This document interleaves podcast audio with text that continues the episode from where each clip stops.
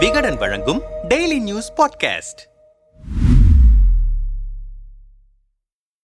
ஜூலை பதினோராம் தேதி நடந்த அதிமுக பொதுக்குழு செல்லாது என தனி நீதிபதி அளித்த தீர்ப்புக்கு எதிராக எடப்பாடி பழனிசாமி தொடர்ந்த மேல்முறையீட்டு வழக்கை தேதி குறிப்பிடாமல் சென்னை உயர்நீதிமன்றம் தள்ளி வைத்துள்ளது. இருதரப்பு வாதங்களையும் நேற்று எழுத்துப்பூர்வமாக தாக்கல் செய்ய அறிவுறுத்தப்பட்ட நிலையில் செவ்வாய்க்கிழமை தீர்ப்பு வரலாம் என தகவல் வெளியாகியுள்ளன. அதிமுகவில் ஜூன் இருபத்தி மூன்றாம் தேதிக்கு முன்பிருந்த நிலையை பின்பற்ற வேண்டும் என பொதுக்குழுவுக்கு எதிராக ஓபிஎஸ் தொடர்ந்த வழக்கில் கடந்த பதினேழாம் தேதி சென்னை உயர்நீதிமன்றம் தீர்ப்பளித்தது. இந்த உத்தரவுக்கு எதிராக இரு நீதிபதிகள் கொண்ட அமர்வில் எடப்பாடி தரப்பால் மேல்முறையீடு செய்யப்பட்டது. இந்த வழக்கு கடந்த வியாழக்கிழமை நீதிபதிகள் துரைசாமி சுந்தர்மோகன் முன்னிலையில் விசாரணைக்கு வந்தது. அப்போது எடப்பாடி தரப்புக்காக உச்சநீதிமன்றத்தில் ஆஜராகி வந்த வழக்கறிஞர் சி. எஸ். வைத்தியநாதன் ஆரியமா சுந்தரம் மற்றும் விஜய் நாராயணன் ஆகியோர் ஆஜராகி வாதிட்டனர். ஓபிஎஸ் தரப்பில் மூத்த வழக்கறிஞர்கள் குரு கிருஷ்ணகுமார் மற்றும் அரவிந்த் பாண்டியன் உள்ளிட்ட வழக்கறிஞர்கள் ஆஜராகினர். தொடர்ந்து எழுத்துப்பூர்வமாக வாதங்களை முன்வைக்க நீதிபதிகள் உத்தரவிட்டு வழக்கின் தீர்ப்பை தேதி குறிப்பிடாமல் தள்ளி வைத்தனர். இந்த நிலையில் இந்த வழக்கை பொறுத்தவரை வலுவான வாதங்களை முன்வைத்திருக்கிறோம். அதனால் நிச்சயமாக தனி நீதிபதியின் உத்தரவுக்கு தடை வாங்குவோம் என எடப்பாடி தரப்பும் உச்சநீதிமன்றத்துக்கே போனாலும் தனி நீதிபதியின் உத்தரவுக்கு மாறாக எதுவும் வரப்போவதில்லை என ஓபிஎஸ் தரப்பு கூறி வருகின்றன. உண்மையில் தற்போது யார் கை ஓங்கி இருக்கிறது எடப்பாடி பழனிசாமிக்கு நெருக்கமான நிர்வாகிகளிடம் பேசினோம். எங்கள் தரப்பு வழக்கறிஞர்கள் தெளிவான வாதங்களை முன்வைத்துள்ளனர். கட்சியினர் ஒற்றை தலைமை வேண்டும் என கோரிக்கை வைத்ததாக எந்த புள்ளி விவரங்களும் இல்லை எனவும் ஒற்றை கோடி உறுப்பினர்களின் எண்ணத்தை இரண்டாயிரத்தி ஐநூறு பொதுக்குழு உறுப்பினர்கள் பிரதிபலித்தார்களா என தனி நீதிபதி தீர்ப்பில் கூறியுள்ளது யுகத்தின் அடிப்படையிலானது என எங்கள் வழக்கறிஞர்கள் வாதிட்டனர். அதேபோல அதிகாரம் பெற்றவர் பொதுக்குழுவை கூட்டவில்லை என்று தனி நீதிபதி கூறியுள்ளது தவறு எனவும் தெரிவித்தனர். அதேபோல கட்சி விவகாரங்களை பொறுத்தவரை பொதுக்குழு முடிவே இறுதியானது.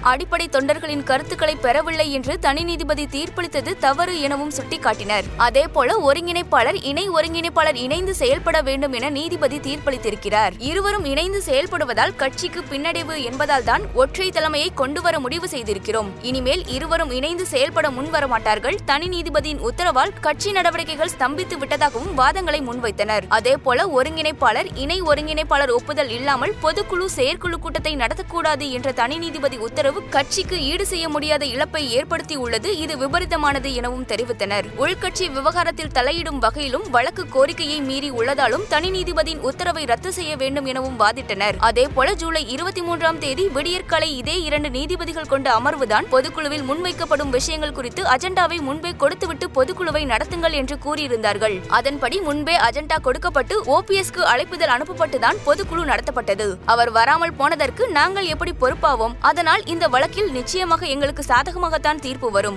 இல்லாவிட்டால் உச்சநீதிமன்றத்தை நாடுவோம். அங்கு இல்லாவிட்டால் மீண்டும் பொதுக்குழுவை நடத்துவோம் என்கிறார்கள். தொடர்ந்து பன்னீர் தரப்பு நிர்வாகிகளிடம் பேசினோம். அடிப்படை உறுப்பினர்களால் பொது செயலாளரை தேர்வு செய்யும் ஒரே கட்சி அதிமுக தான் அடிப்படை உறுப்பினர்களை விட பொதுக்குழு உறுப்பினர்களை மேலானவர்கள் என்று எடப்பாடி பழனிசாமி தரப்பு கூறுவது தவறு என்று எங்கள் வழக்கறிஞர்களால் சுட்டிக்காட்டப்பட்டது. கட்சி விதிகளின்படி ஒருங்கிணைப்பாளர் இணை ஒருங்கிணைப்பாளர் மட்டுமே பொதுக்குழுவை கூட்ட முடியும். அதனால் தலைமை கழக நிர்வாகிகள் பெயரில் ஜூலை பதினோராம் தேதி கூட்டத்துக்கு அனுப்பிய நோட்டீஸ் செல்லாது எனவும் வாதிட்டனர். ஒருங்கிணைப்பாளர் இணை ஒருங்கிணைப்பாளரை அடிப்படை உறுப்பினர்கள் தான் தேர்ந்தெடுக்கிறார்கள் என்றும் பொதுக்குழுவில் ஒப்புதல் பெறாவிட்டால் பதவிகள் காலியாகிவிடும் என கட்சி விதிகளில் கூறப்படவில்லை என்றும் எடுத்துக் கூறியிருக்கிறோம். அதேபோல அடிப்படை உறுப்பினர்கள் மூலம் தேர்தல் நடத்துவது என செயற்குழுவில் ஒருமனதாக தீர்மானம் நிறைவேற்றிய பிறகு பொதுக்குழு ஒப்புதல் வழங்க வேண்டிய அவசியம் இல்லை என்பதையும் முன்வைத்திருக்கிறோம். இந்த வழக்கை பொறுத்தவரை தனி நீதிபதி கொடுத்த உத்தரவில் எந்த மாற்றமும் வரப்போவதில்லை. மீண்டும் அவர்கள் உச்சநீதிமன்றத்துக்கே போனாலும் சட்டப்படி எங்களுக்கு ஆதரவாகத்தான் தீர்ப்பு வரும். அதில் எந்த மாற்றமும் இல்லை என அடித்து சொல்கிறார்கள்.